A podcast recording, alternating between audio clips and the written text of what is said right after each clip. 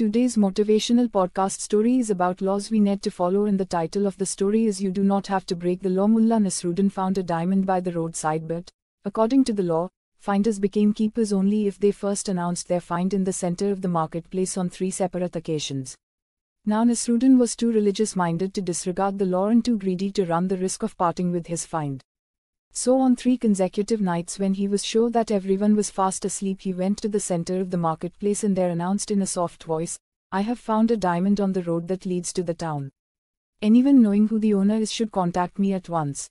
No one was the wiser for the mullah's words, of course, except for one man who happened to be standing at his window on the third night and heard the mullah mumble something. When he attempted to find out what it was, Nasruddin replied, I am in no way obliged to tell you. But this much I shall say, being a religious man, I went out there at night to pronounce certain words in fulfillment of the law. To be properly wicked, you do not have to break the law. Just observe it to the letter. This material may be reproduced without prior permission. Please credit Eklavya Education Foundation and send a copy to Kaur House, off CG Road near Parimal Garden, Ellis Bridge. Ahmedabad.